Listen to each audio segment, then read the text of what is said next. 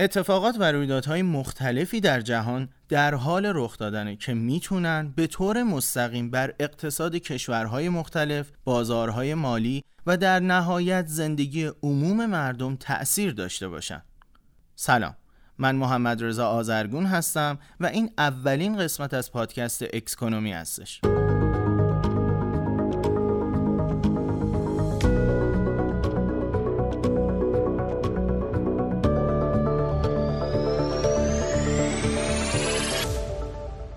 تو این بخش از اکسکونومی می‌خوام درباره صرافی FTX از آغاز تا پایان موفقیتی که در بازه زمانی کوتاهی به دست آورد و در زمان خیلی کوتاهتر به ورشکستگی رسید صحبت کنم.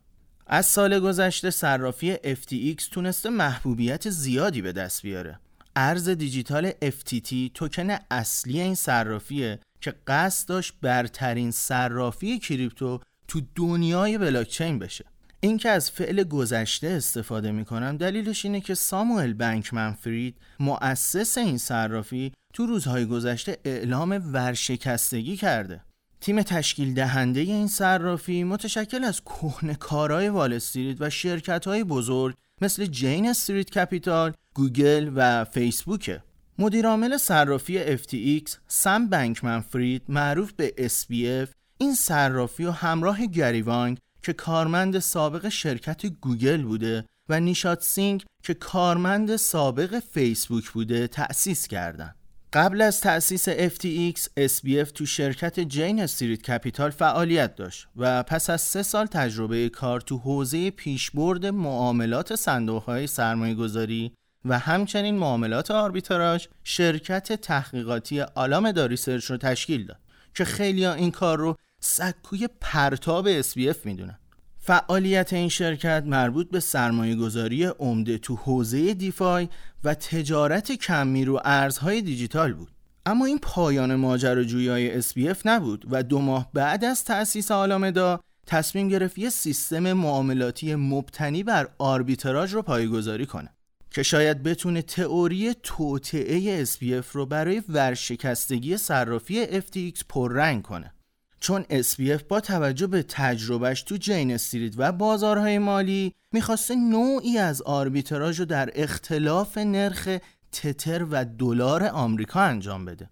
حالا اصلا معاملات آربیتراژ با چه ساختاری کار می‌کنه؟ ساز و کار معاملات آربیتراژ اینجوریه که معاملهگرا می‌تونن از اختلاف قیمت ارزها تو صرافی های مختلف سود ببرن.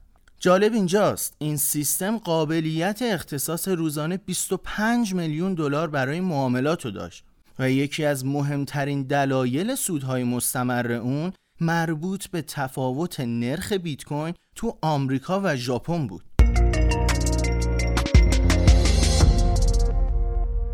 معمولا میلیونرهایی که به میلیاردر تبدیل شدن از داراییشون به بهترین شکل استفاده کردن.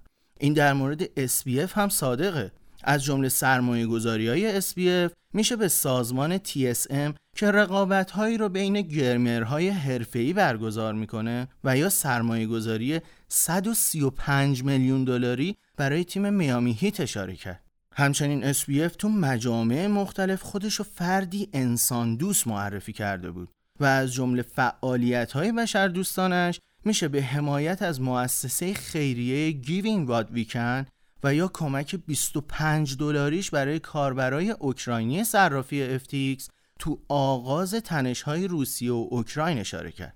البته فعالیت های اسمیه فقط انسان دوستانه نبوده و تو سیاست هم کارایی کرده مثل حمایت 5 و دو دهم میلیون دلاریش از جو بایدن رئیس جمهور آمریکا تو جریان انتخابات این کشور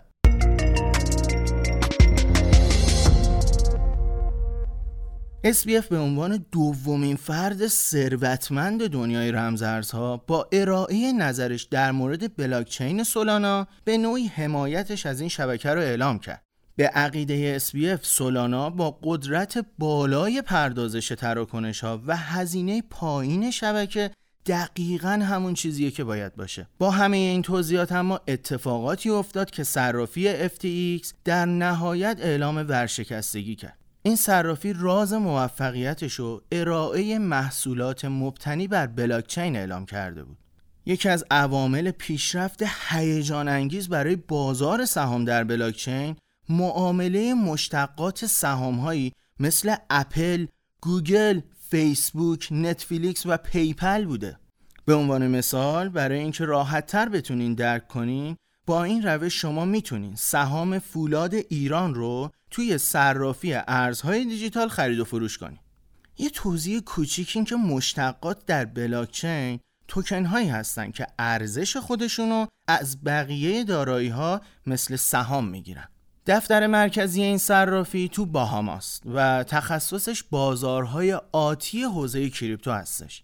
ارز FTT که به عنوان ستون فقرات صرافی FTX شناخته میشه یه توکن ERC20 که به عنوان وسیقه در معاملات آتی صرافی استفاده می شده و به شدت مورد حمایت FTX بوده. البته اتفاقات اخیر تاثیر زیادی روی این رمز ارز داشته تا جایی که تو یه روز 72 درصد ریزش قیمتی رو تجربه کرده. احتمالا شما هم مثل خیلی از فعالای بازار ورشکستگی FTX براتون خیلی عجیب بوده.